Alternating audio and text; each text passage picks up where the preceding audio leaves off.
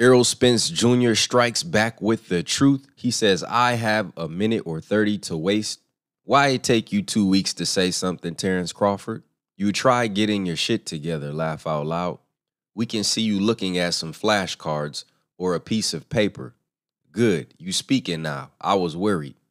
He claims that his concern over having transparency on the revenues and expenses for the fight was the big issue that killed the negotiations.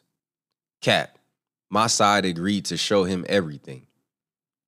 The draft included specific provisions that required that both of us would receive a quote, a complete and full written detailed accounting showing all pay per view sales of the event and then the status of all net revenues received and all event expenses incurred and paid. He talking about he didn't have a guarantee and he was taking all the risks.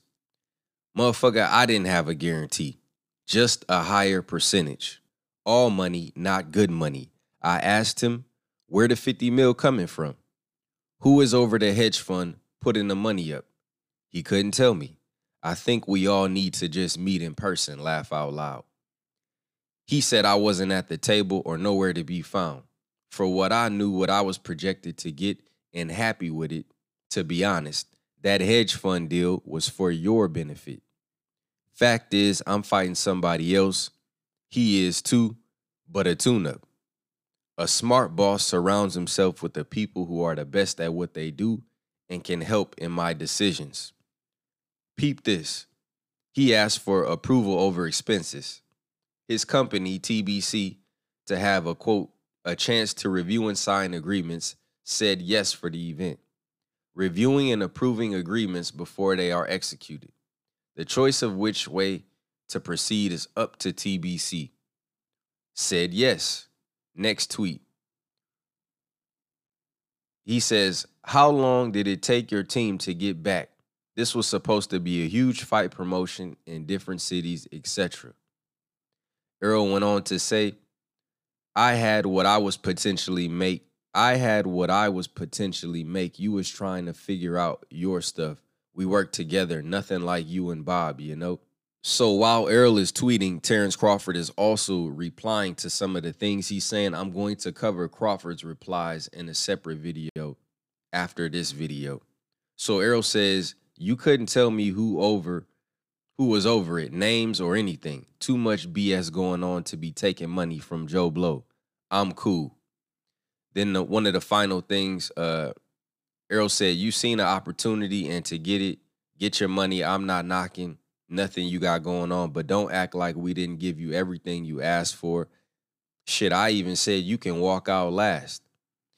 And he went on to say, You do have a good team. We gave you everything you asked for, three things that was already in the first contract. Then one of the last things that Errol said was that uh, while Crawford was replying to him, he said, You capping again. It wasn't September. It was October 2nd. I went because uh, Crawford said you went on vacation, and he says it was October 2nd. I went for my oldest birthday. He was dragging because you had the BFL pay per view you was talking to laugh out loud. He said, I've been doing all the heavy lifting and I cleared a way for him for real. Porter was semi retired. Look at the fight. Porter had before Bud Formella and Kell Brook was overdone. So they went back and forth and back and forth on Twitter. Even Oscar De La Hoya jumped into this, which, you know, I'll cover separately. But basically, De La Hoya said, My respects to Crawford and exposing the Al Haymon circus. I've been dealing with this stuff for years. I promoted all the PBC fighters, and it's all the same BS with them. They are not in charge. I'll be going live soon to elaborate and expose the truth. So they went back and forth on social media yesterday. This all, you know, some of this was uh spawned by Terence Crawford's Instagram live, which I did a video on. So I'll do a separate video on Crawford's replies. It's a lot of Twitter tweeting.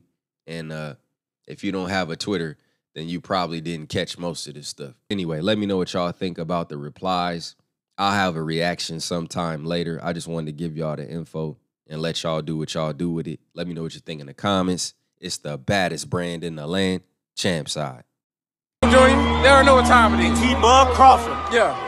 Everybody know who the champ is at 147 who the king is. And he too small. He too small. He little. He light in the ass. Hey, look. He Ain't light in the nobody, ass. ain't nobody say Floyd was lighting in the ass. He light in the ass. He not flow. Shout out to Champ side, man. That's the only side.